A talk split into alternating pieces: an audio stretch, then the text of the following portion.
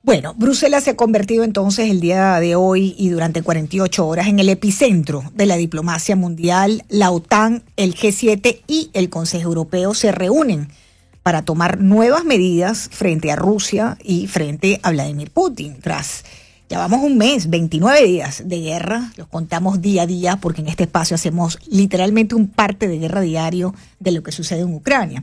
El presidente Joe Biden y el resto de los principales dirigentes mundiales como Boris Johnson, como Recep Tayyip Erdogan, el premier turco, o el francés Emmanuel Macron, pues se han reunido en la sede de la Alianza Atlántica, ¿no? Y tras ese encuentro, el secretario general de la organización, Jens Stoltenberg, cuyo mandato se ha prolongado un año debido a esta crisis de seguridad que él llamó la mayor en una generación, ha anunciado que la alianza va a reforzar la capacidad de Ucrania para defenderse de potenciales ataques biológicos, químicos y nucleares. Imagínense ustedes dónde estamos parados en este momento, mis queridos amigos oyentes. Ataques biológicos, químicos y nucleares. Beatriz Ríos, periodista especializada en asuntos europeos, nos acompaña a esta hora desde Bruselas.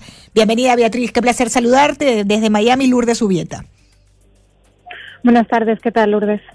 Bueno, pues ansioso de escucharte. ¿Cuál es tu apreciación? Estamos subrayando esos términos, ¿no?, de ataques biológicos, químicos y nucleares. En este momento el presidente Joe Biden ha aseverado la posibilidad, según él certera, de que Rusia estuviera, digamos, pensando en pasar ya a ese nivel de ataque con este tipo de armas. Las ha utilizado antes y eso cambiaría el juego, ¿no? No sé cómo lo ves tú, cuál es el ánimo allí en Bruselas, ¿qué nos puedes contar? Sí, absolutamente. Como contabas, esta serie de reuniones que están teniendo lugar en Bruselas, primero la reunión de la OTAN, después el G7 y el Consejo Europeo, que empezarán apenas unos minutos y en el que participará, por cierto, también el presidente de los Estados Unidos, Joe Biden, algo que es histórico. Es precisamente, simbólicamente, un mensaje tremendamente potente de unión de los países del oeste contra Vladimir Putin y contra su invasión de Ucrania, una muestra de la fuerza, de la unidad que hay entre los aliados para plantar cara a lo que está sucediendo. Por otro lado, como decías, efectivamente hay una preocupación real de que Vladimir Putin pueda dar el paso de utilizar armas nucleares y biológicas. Por eso, por un lado, la OTAN está apoyando a Ucrania para que pueda defenderse de tales ataques, pero también está reforzando sus posiciones defensivas en los países como Bulgaria, Polonia o Rumanía, que están en la frontera con Ucrania ante el temor de que este conflicto pueda extenderse a otros países fuera de Ucrania. Es decir, vemos ya un movimiento importante tanto de tropas como de material militar para tratar de reforzar esa posición de defensa y también para seguir apoyando al gobierno ucraniano para que pueda plantar cara a la invasión rusa. Eso será parte de la discusión también durante la reunión de los líderes de la Unión Europea, que, como decía, empieza en los próximos minutos. Sabes, Beatriz, que te escucho y creo que en estos 30 días vamos como... hemos ido como cambiando las prioridades del tema, ¿no? Ha ido esto en aumento, ha ido esto escalando y ya estamos hablando de la posibilidad real de armas químicas, biológicas y hasta nucleares. Y en el caso puntual de las armas químicas, el presidente ucraniano decía hoy que la OTAN aún puede salvarnos dándonos lo que pedimos, porque él ha acusado al Kremlin de lanzar bombas de fósforo. Un extremo también lanzado ayer por el alcalde de Irpin, por el gobernador de Lugansk. Y la gran pregunta es si ocurriera, si se le ocurriera a Vladimir Putin gasificar a estas civiles en Ucrania, muchos escondiéndose en sótanos, en el metro, supongamos en el supuesto negado, utilización de un arma química que cause este crimen tremendo contra la población civil, allí dicen los expertos analistas que definitivamente es la raya roja que habría cruzado Putin para que la OTAN entonces intervenga y escalar aún más ya pues este conflicto. Sí, de alguna manera lo que se siente en Bruselas, tanto a nivel de la OTAN como de la Unión Europea, es esa sensación de que el uso de armas nucleares o el uso de armas químicas sería una verdadera línea roja que, si se cruza, forzaría de alguna manera a esos países a tomar medidas mucho más contundentes. No se atreven a decir exactamente en qué consistirían, en parte porque temen que de esa forma el Kremlin pueda prepararse. No deja de ser importante en una situación como esta, tanto de guerra como de cuestión de sanciones, que no se pueda reaccionar de la parte del enemigo, en este caso Rusia, a cualquier decisión que se tome. Pero sí que es cierto que hay una presión que va creciendo sobre los líderes de la Unión Europea y también de la OTAN sobre tomar medidas más contundentes. Me parece difícil imaginar una situación en la que la OTAN se pudiese poner en una posición de conflicto armado directo con Rusia, porque al final el riesgo es muy alto de entrar en una tercera guerra mundial, está ahí, pero sí es cierto que estamos viendo que cada vez las medidas económicas que se ponen sobre la mesa son mucho más dolorosas, en parte también para Europa, y de ahí su fuerza, ¿no?, de unas medidas que asfixiarían al Kremlin y harían muy difícil que continuase siendo capaz de financiar la guerra, pero que al tiempo también tienen un impacto importante en Europa. Por eso quizá están esperando a ver cómo avanza la situación, ¿no? Veíamos a la entrada del Consejo Europeo al primer ministro de Luxemburgo diciendo que la sensación es de que hasta ahora hay un cierto status quo desde que empezó la invasión, que se han puesto sobre la marcha muchas sanciones que están teniendo un impacto brutal en la economía rusa, pero que tenemos que ver cómo continúa el conflicto, y siempre hay que tener una carta sobre la manga porque, como hemos visto, siempre hay una posibilidad de que Vladimir Putin recrudezca todavía más sus ataques sobre la población, que de hecho han sido también condenados por la Unión Europea, y de hecho el representante para la política exterior y de seguridad común de la Unión Europea, Josep Borrell, también hablaba de crímenes de guerra tal y como hace Estados Unidos. Correctamente, ha aumentado, digamos, ha subido también el discurso, ¿no? El discurso ahora de estos representantes diplomáticos es mucho más directo, ¿no? Menos diplomático, por decirlo de alguna manera, ¿no? Están llamando las cosas con unos nombres que no estamos acostumbrados dentro de lo que es el lenguaje diplomático, pero eso nos da también la idea de la gravedad de lo que está ocurriendo y de la posición intransigente también de Rusia, porque Rusia también está pagando, los rusos están pagando un alto precio por esto.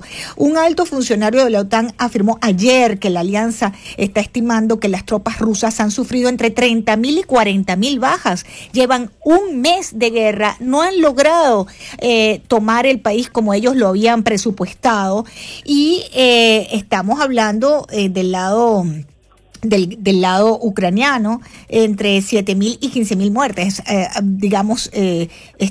aproximadamente, según este vocero de la OTAN. Ahora, el tema de los refugiados, para robarte 2 minutos más, Beatriz, el tema de los refugiados siempre es un tema importante. Estados Unidos ha dicho que va a recibir a 100.000 refugiados ucranianos, que va a donar $1.000 millones a Europa para hacer frente a esta ola migratoria. ¿Qué más sabemos de esto? Lo que sabemos es que efectivamente casi 10.000 personas se han visto forzadas a dejar su hogar a causa de la guerra en Ucrania, y que en torno a 6 millones de esas personas habrían abandonado el país. 2,5 millones de esas personas han llegado directamente a Polonia, porque hay una relación muy intensa con la población polaca, y muchos de esos ucranianos tenían familia, tenían amigos en esa zona y se están desplazando a este país. Pero también ocurre en otros países de la Unión Europea, como por ejemplo Rumanía, o también Bulgaria, y también están llegando a otras zonas como por ejemplo Moldavia. Y lo que vemos es, por un lado, una respuesta de solidaridad sin precedentes, sobre todo por parte de la población y de la sociedad civil, que ha respondido con los brazos abiertos, acogiendo a los refugiados ucranianos y haciéndoles un hueco literalmente en su casa. Y por otro lado, una respuesta también de solidaridad por parte de la Unión Europea. Hay que recordar que Europa ya se enfrentó a una crisis migratoria en 2015 tras la guerra en Siria, y desde luego la respuesta fue muy distinta. En este caso se ha hecho algo histórico, se ha aprobado la utilización de una directiva, de una legislación europea que permite de manera casi automática otorgar la protección internacional a las personas que vienen de Ucrania, al comprender que llegan de manera masiva personas huyendo de un conflicto armado. Esto permitirá que los ucranianos durante al menos un año tengan la posibilidad de moverse libremente por toda la Unión Europea, de tener acceso a un permiso de trabajo y de recibir ayudas para que puedan establecerse, al menos de manera temporal, mientras continuamos siguiendo cuál es la situación en el terreno. Por otro lado, la Unión Europea también está aumentando los fondos que dedica tanto al apoyo de los refugiados en la Unión Europea como a aquellas personas que se han visto forzadas a desplazarse dentro del país, dentro de Ucrania. Eso también será una parte importante de la discusión de los líderes de la Unión Europea entre hoy y mañana. Cómo seguir apoyando a aquellos países que están en la línea del frente y que están recibiendo a la mayor parte de los refugiados, pero también cómo seguir apoyando al gobierno ucraniano y a aquellas personas que se han visto obligadas a dejar su hogar dentro del país. Será uno de los puntos fundamentales de discusión, pero como decía, yo creo que la respuesta en este sentido de la Unión Europea está dando a la altura de la situación, y siempre es bien recibido que haya otros países del mundo, en este caso Estados Unidos, que contribuyan a esto. Correctamente, y uno de esos países que el que más está sufriendo lo que tú acabas de describir es precisamente Polonia, que se siente ya sobrepasado en su capacidad de recibir refugiados. Estamos hablando de más de 2 millones de refugiados en Polonia. Sí, de hecho, bueno, una de las cuestiones aquí también es qué va a pasar con estos refugiados. Cuando la Unión Europea se enfrentó a una crisis migratoria en 2015, la particularidad de aquella crisis era que los refugiados no se quedaban en el país al que llegaban, que en gran medida era sobre todo Grecia e Italia, sino que continuaban hacia su destino final, que estaba en países del norte como por ejemplo Alemania. En este caso está siendo distinto. La mayor parte de los refugiados están optando por quedarse muy cerca de la frontera. No está claro si porque tienen la impresión de que eventualmente van a poder volver y no quieren alejarse demasiado de sus casas, si están allí porque están esperando a ver qué pasa con el resto de sus familiares que siguen atrapados, pero sí que se empieza a plantear la posibilidad, por un lado, como decía, de reforzar la respuesta para que Polonia pueda hacer frente a la integración de estas personas, pues tanto en el sistema sanitario como educativo, porque hay muchos niños que están huyendo de Ucrania, sí. Y por otro lado, ver qué tendría que ocurrir si en algún momento hay que repartir esa carga, por así decirlo, ¿no? Reubicar a esas personas hacia otros países de la Unión Europea que no están recibiendo tantos refugiados ucranianos porque no están en la línea de frente o porque sus relaciones con Ucrania no son tan estrechas, pero que podrían echar una mano en caso de que fuese necesario. Estamos conversando con la periodista Beatriz Ríos. Ella es especialista precisamente en la fuente de lo que es asuntos europeos y nos atiende a esta hora desde Bruselas. Estamos a unos minutos de que comience una reunión. ¿Qué esperamos de esta reunión que va a suceder en breve? Pues por un lado, vamos a tener un primer contacto entre los líderes de los países miembros de la Unión Europea y el presidente de los Estados Unidos, Joe Biden, para tomarle el pulso a la situación en el terreno, entender cuál es la última hora, compartir inteligencia, colaborar para saber qué es lo que está pasando en este momento en Ucrania y cuáles deben ser las medidas que continúen. Uno de los objetivos de esta reunión es explorar vías para reforzar las sanciones que ya están sobre la mesa, algunas que no están funcionando correctamente, bien porque hay países que no las implementan, bien porque terceros países no están siendo parte de estos esfuerzos, como puede ser el caso, por ejemplo, de India o también de China. Y esto también será una cuestión fundamental que discutan los líderes con Joe Biden, el papel que está jugando China, que públicamente se muestra neutral, pero que empiezan a salir a la luz informaciones de que podría estar apoyando militarmente y económicamente a Rusia. Y además tendremos una discusión entre los líderes y el presidente de Ucrania. Esto será importante para que siga mandando ese mensaje de presión al oeste para que pueda tomar más medidas con el objetivo de frenar la acción militar de Vladimir Putin en Ucrania. El objetivo es sacar una posición unificada, ver cuáles deben ser los pasos adelante y sobre todo identificar cuáles son esas líneas rojas y qué debe pasar cuando se crucen. Pues te agradezco muchísimo tu reporte, Beatriz Río, periodista independiente especializada en asuntos europeos a esta hora en Americano. Yo soy Lourdes Ubieta. Gracias, Beatriz. Muchas gracias, Lourdes.